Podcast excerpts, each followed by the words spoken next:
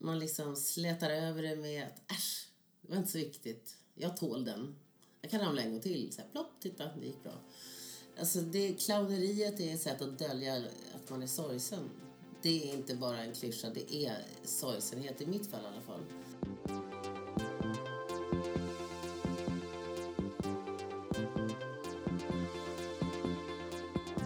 Du lyssnar på HSP-podden med Leveby och Klar. Hej och välkomna ska ni vara till HSB-podden med Leveby och Klar. Podden som handlar om högkänslighet. Jag heter Ida Leveby och med mig har jag Matilda Klar. Och idag ska vi träffa Camilla Henemark, den här färgstarka kvinnan som har varit i rampljuset sedan 90-talet. Hon slog igenom i popgruppen Army of Lovers och sedan dess har hon blivit en TV-personlighet och medverkat i Berg flyttar in, Biggest Loser VIP och nu senast i Farmen VIP. Men offentlighetens ljus har också haft en baksida för Camilla Henemark. Hon har varit öppen med att hon flera gånger i sitt liv har drabbats av depressioner, att hon har ett stort behov av att dra sig undan och att hon kämpar med sin inre dialog efter år av att ha känt sig missförstådd av omgivningen redan sedan barnsben faktiskt. Hon har fått både en ADHD-diagnos och en Asperger-diagnos. Men sen hon snubblade över vår podd så har hon börjat förstå att hon också är högkänslig. Men det, säger hon, är något som nog kommer att ta en livstid att förstå. Häng med! Så här, jag tycker att det, det kommer, som det känns så kommer jag säkert få omvärdera det flera gånger i livet. Och någonstans hittar jag mina färger i min regnbåge. För jag vet inte, jag kanske har fler multipla diagnoser. Jag har ju fått diagnosen ADHD Asperger men ja, då hade jag aldrig hört talas om det här med högkänslighet överhuvudtaget. Och det kanske så att jag har fått lite Kanske, jag vet inte vad som är vad, vad som är det ena eller det andra. Man måste lära sig att skilja det och det tar en livstid känns det som. Att känslig, bara ordet känslig får du att reagera att du på något sätt är vek eller eh, ömtålig. Och det är inte en positiv sak att vara ömtålig. Så eh, det kändes som att äh, det där angår inte mig när jag hörde talas om det. Men sen så, ja sen det väl lite tack vare de här poddarna som jag hittat. Och... Vad var det du kände igen dig i vad gäller högkänslighet? Alltså, jättemånga saker. Alltså, jag vet inte vilken, var jag ska börja. Så att säga, men det här att jag... Eh, alltså, egentligen, så folk har alltid sagt till mig ja, men du har något konstigt, du är synsk eller Sluta bry dig. Det var det första som jag reagerade på som jag tyckte var genant. Först lyssnade jag lite grann utifrån och sen så var det någonstans som någon sa någon mening om att ja men säger folk ofta till dig sluta bry dig om det där. Varför engagerar du dig där för? Varför tycker du det är viktigt?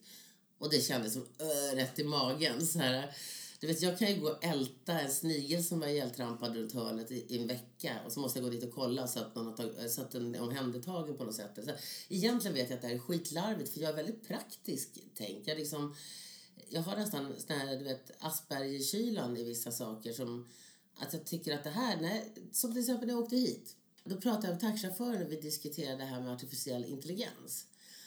Och han hade samma inställning som jag, vilket sällan folk har. För att jag har en sån här krass, som folk säger, inställning. Alltså jag har oromantisk inställning till vad det kommer att leda till och vad det innebär. Och eh, vad det är. Alltså jag tycker...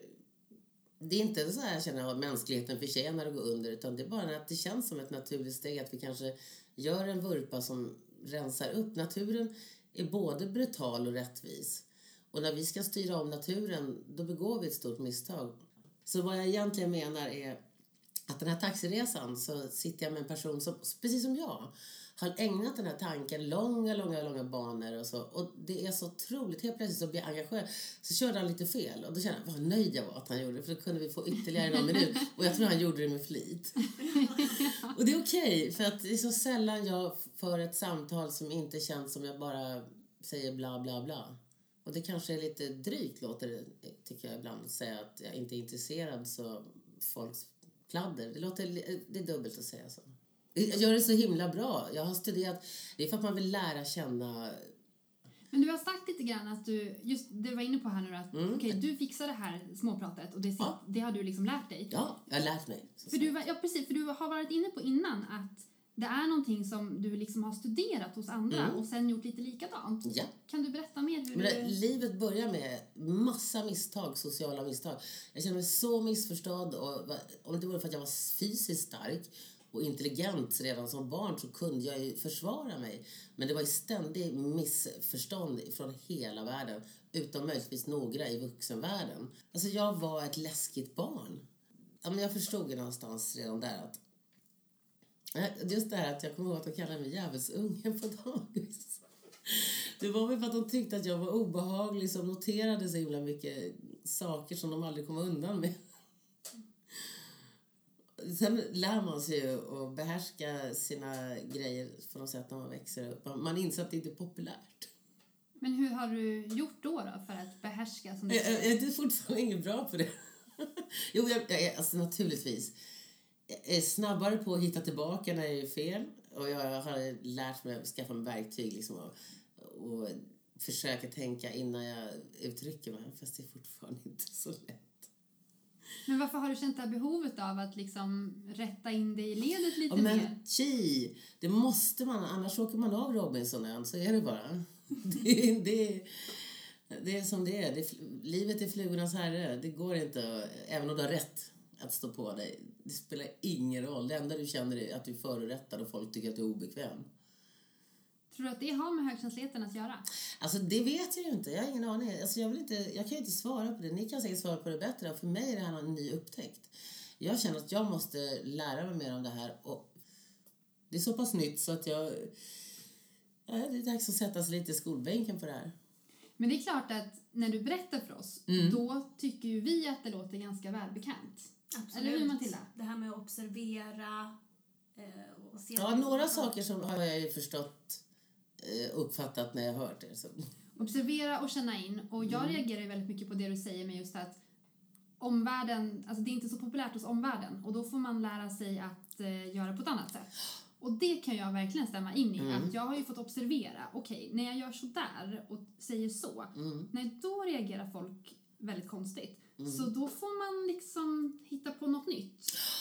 Blir man som en annan person nästan till slut. Exakt. Man lär sig att agera på ett sätt så att man blir eh, smidigare för andra människor socialt. Mm. Det är vad vuxenlivet går ut på att träna in, det beteendet.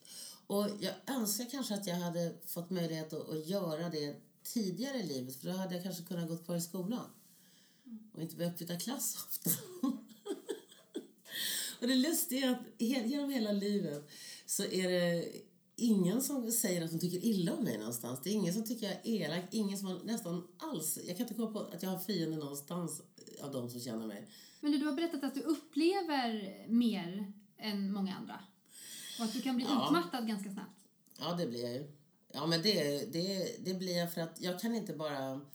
Ja, men folk säger var man än går med dig så händer det saker. Alltså, bara gå... Eh, säg att man är någonstans och så går in i en mataffär. Då engagerar jag ju hela mataffären i allt möjligt. Från att börja prata om päronen och var de kommer ifrån med någon där. Eller så, så blir jag liksom involverad i något annat. Och liksom det, det är en sån cirkus med att gå in i en mataffär. Så att Folk säger "Men det är bara gå in och ta det du ska ha och gå ut och gå till kassan. Hur svårt ska det vara? Man skickar inte iväg mig på sånt där uppdrag för det vet man ju kommer liksom, då kommer jag tillbaka med någon sydamerikansk ska bo där på soffan en vecka liksom. Eller något liknande. nu tänker jag på en jättetydlig eh, bild i vår tidigare gäst, Elsa Marie Bruners bok som heter Högkänslig ensam. Då. Jag har hört talas om. Och där berättar hon ett exempel om hur det kan vara att vara högkänslig. Att gå in i en matbutik faktiskt och eh, ska köpa liksom, frukt eller någonting. Och där och då börja fundera på, ja men är det ekologisk frukt och var kommer de här frukten ifrån och hur har Oh de my här God. arbetarna haft det? Ja, jag, jag är hela vägen tillbaka till Sydamerika och i förlängningen alltihopa. Och folk, när jag ska förklara det för folk så blir det långa utläggningar där folk bara suck, orkar inte höra. Och inte intresserad, jag ska bara köpa ett jävla päron. Tyst med det liksom. Men jag kan inte se ett päron utan att se bakom skal. Ba, liksom, den ska ju åka dit. Den ska, och jag, kan, liksom, det, jag fastnar hela vägen i hela processen eh, från, och, och drar in hela det landets ekonomi och att det är därför beror. Så att liksom, det slutar aldrig någonstans egentligen.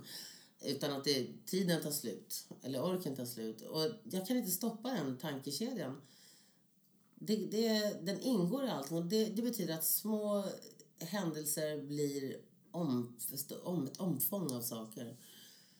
Alltså det finns roliga exempel på det här när vi var på farmen, kändisfarmen som jag var med här.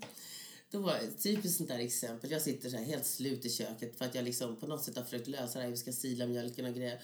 Och sen försöker jag liksom utmattat eh, liksom förklara att vi måste koka mjölken till ett visst antal grader för att annars så håller ingen orkar lyssna på mig. Och till slut så försöker jag med alla möjliga sätt att komma in i det här samtalet. Och de är ju bara läst med. Till slut så, så hör jag mig själv lägga en lång utläggning om Louis Pasteur. Och, och, och liksom, och, förstår jag, jag har tappat dem långt på vägen där. Jag tänkte att om jag förklarar varför vi måste göra det här så kommer de ju förstå varför vi måste göra det här. Mm. Glenn Hussein, den glade jäkeln som inte funderar så mycket, han gick bara ut och så mjölkade han i spenen och så brydde han sig inte skvatt om vad jag sa skulle hända. Så att, jag vet inte vad som är positivt. Jag är avundsjuk på att han inte ens funderade längre. Han tog en spene, mjölk kommer, jag dricker. Man gav det avundsjuk på både honom och kon alla såna här såpor har varit bara, bara 90. Även om det har gjort ont så har det varit som ett bootcamp för mitt social skills. Och sen kan jag dessutom spola tillbaka och titta på det och förstå det igen. Och då behöver jag inte älta det med andra. Blir det som ett sätt att se ditt eget rollspel? Ja, ja, inte mitt, andras, andras mm. reaktioner på mig. Mm. För att jag missar ibland signaler så här, tycker att jag har koll men jag missar inte missnöjd men jag jag missar, jag gör ju fel och så kommer jag på det. Nej, nu har jag klantat till det där. Åh, åh, åh. Du gör ju så mycket, du är ju så mycket, du har en lång karriär bakom dig, du både sjunger och skriver. Och ja, men nu gör jag inte så mycket. Men du har, har ju så mycket bakom dig. Ja, innan hur, jag blir sjuk. Hur är det att vara i den branschen, omge sig med de människorna? Det är egentligen helt galet. Jag har verkligen tänkt varför jag är i en bransch som är fullständigt fel. Det tänkte jag redan när jag fick Asperger-diagnosen. Tänkte jag, alltså, man ska vara en ställe där förutsättningarna... Alltså man vill ju ha så att någon säger så här, nu ska vi gå dit, klockan två händer det och så där, där, Det är jätteskönt att ha en sån auditor. Och det följs. Annars så börjar jag gnälla. Vi skulle ju fått maten två, vi skulle ju fått maten. Då blir jag då sådär. Så alla skit i det. Men istället så Nej, jag, jag, tror att en, en av fördelarna är att man bestämmer så mycket själv. Jag är liksom, man kan ju på något sätt... Man är sin egen cirkus. Så jag kan ju driva min cirkus som jag vill och sen får folk köpa in cirkusen. Vare sig de vill de köpa in den, varsågod. Här kommer den med hela hästar och bagage. Jag har aldrig varit anställd. Utan folk vet vad de köper. När de köper in cirkusen så kommer det saker de kanske få ta med i spelet. Och det brukar producenter som säger vi älskar med det, men jag är så krånglig. Ibland får man ta in kanske en psykolog eller så helt plötsligt har jag något annat som inte fungerar. Och så, det krävs lite extra resurser omkring kanske. Inte så jättemycket men man, kan, man får vara beredd på att, att jag kanske halkar efter eller något annat som händer. Att jag inte byter om snabbt nog eller vad som helst för att jag hittar inte ena dojan. Eller så där. Det tycker de är värt det för att de vet att jag levererar bra TV. Och så länge man levererar i den här branschen så är det populär. I men... Let's Dance var jag så chockad att folk röstade men jag tror att det var, man ville bara se den här tågkraschen liksom. Hur är det då att, för ibland har du ju inte varit lika populär. Nej. Eller så är du inte så populär bland vissa och sådär. Hur är det att få kritiken? Men man, man, så fort man eh, blir, man är kontroversiell då har du ju lika många som gillar det som ogillar det. Därför många kan identifiera sig med det. Och jag är så öppen så det finns ju mycket jag gör som som många skulle våga göra. Jag gör det bara obetänksamhet. Men med det får jag väldigt många som uppfattar det som mod. Och, Medan du bara är? Men jag bara inte kan det för Jag önskar att jag inte hade gjort det förstås. Det, det kan ju... Åh, oh. oh, jag skäms ofta. Vi har ju pratat lite tidigare att du lätt blir clownig för att maskera din känslighet. Absolut. Berätta, hur tänker du där? Ja, men det är världens eh, enklaste sätt att dölja... Alltså, det är varje gång man, särskilt man skämtar om sig själv, så, vilket är clownigt, det är ju för att dölja lite sorg. Eh, annars så blir det genant för andra och det blir genant för en själv. Man liksom slätar över det med att äsch, det var inte så viktigt. Jag tål den. Jag kan ramla en gång till. Så här, plopp, titta, det gick bra. Alltså det, clowneriet är ett sätt att dölja att man är sorgsen. Det är inte bara en klyscha, det är sorgsenhet, i mitt fall i alla fall. Det, jag vill bli omtyckt och det är lätt att bli omtyckt om man bjuder på sin egen klump, eller jag ska säga sina egna tillkortakommanden. Man kan alltså föregå folk och, och, få, och få gillande om man föregår med lite clowneri. Du har ju en väldigt stark karisma och en väldigt stark utstrålning. Ja. Mycket energi. Mm. Hur ser de dagarna ut där du inte har det? När jag stänger av? Är det så du kallar det? Mm. Mm. Det gör jag. det. Då, jag isolerar mig ganska mycket, mycket mer än folk tror. För att det tar så mycket energi att vara bland människor. Så jag, fast jag får inte låta det gå för långt. Jag har jättelätt för att isolera mig och bara vara nöjd med mitt eget sällskap tyvärr. Och har inte så jättebehov av andra. Men jag måste verkligen tvinga mig till sociala projekt eller engagemang.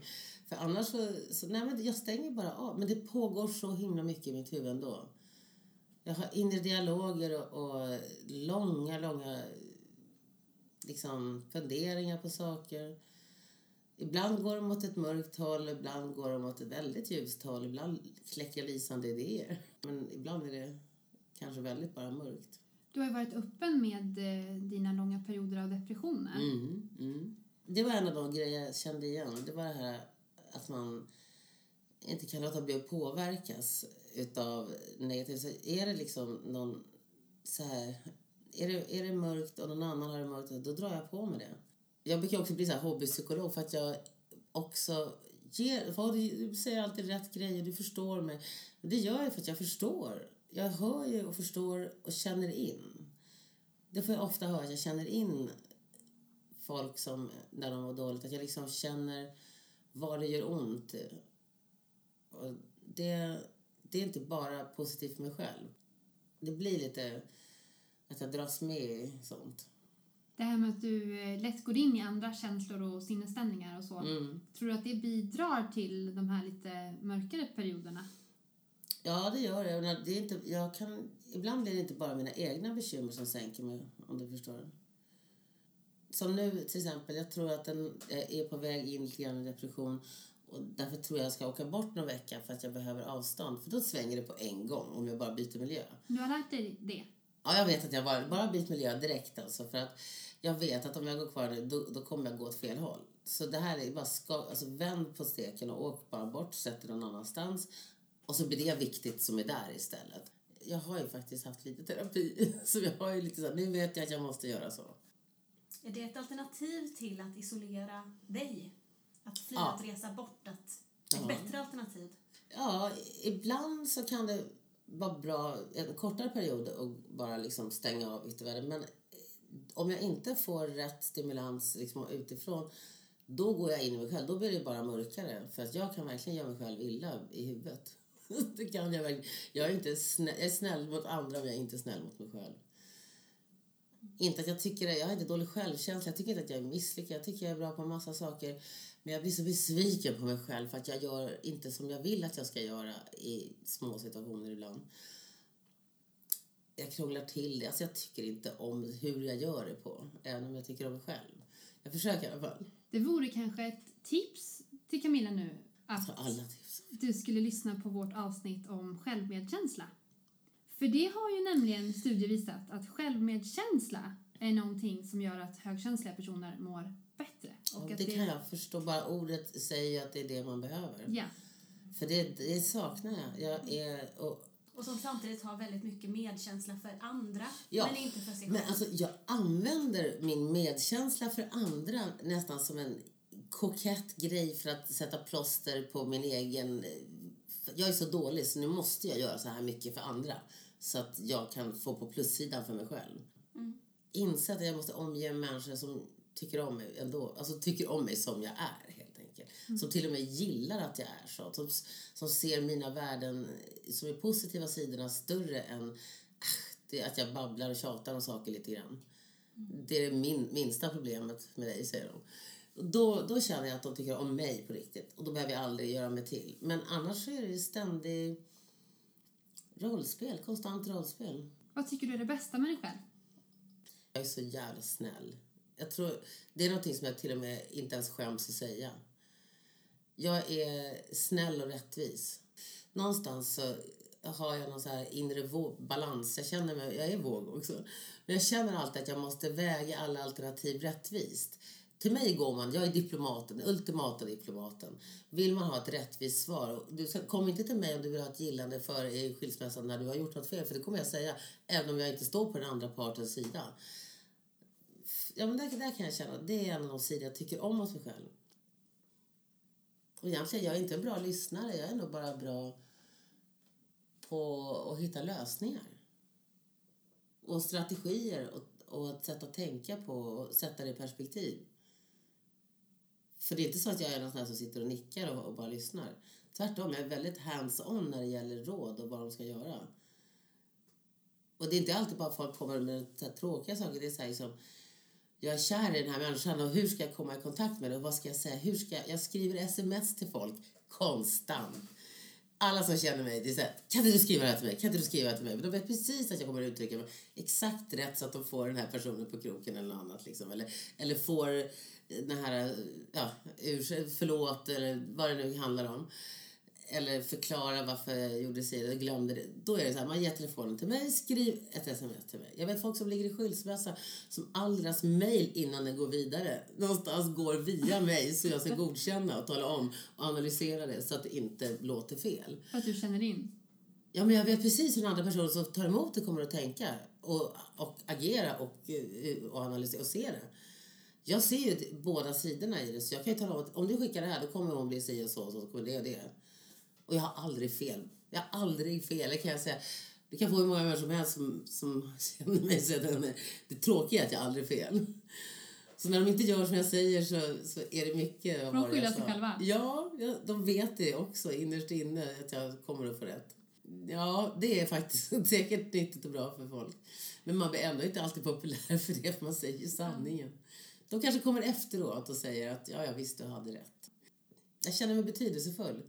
Jag får lite existensberättigande av att eh, kunna göra sådana saker. Tack Camilla Henemark Ja, drog jag inte över tiden som vanligt. för att du var med här i HSB-podden. tack så mycket för att jag fick komma och tack för att allt jag fått lära mig av er.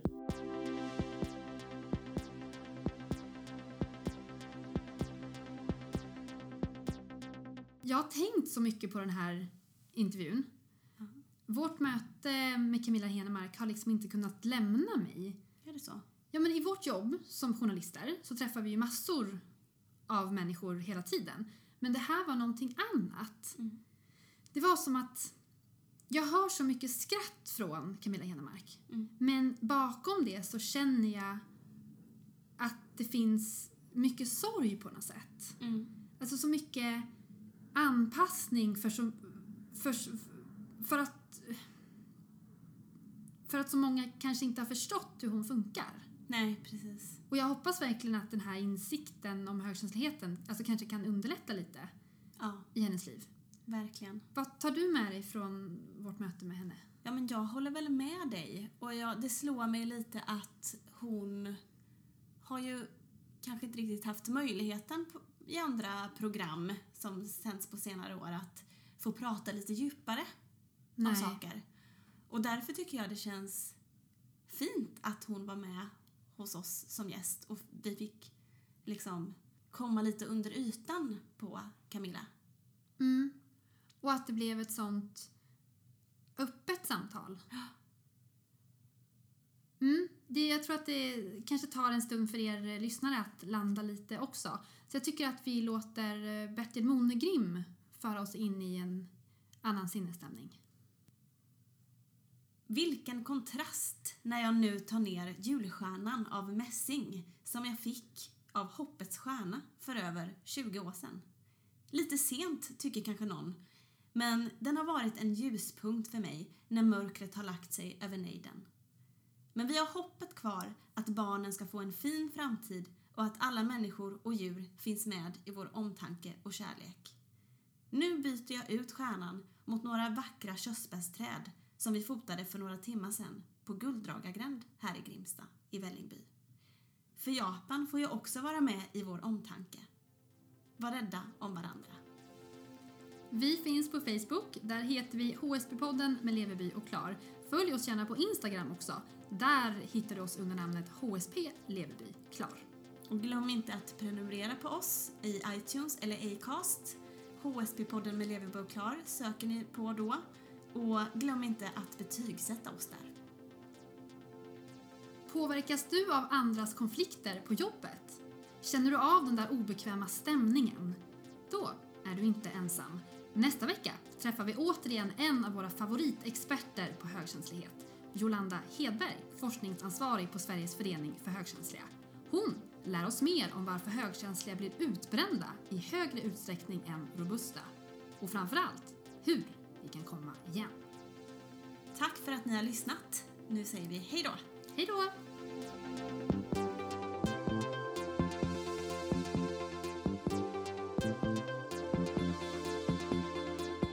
Du har lyssnat på HSP-podden med Leveby och Klar.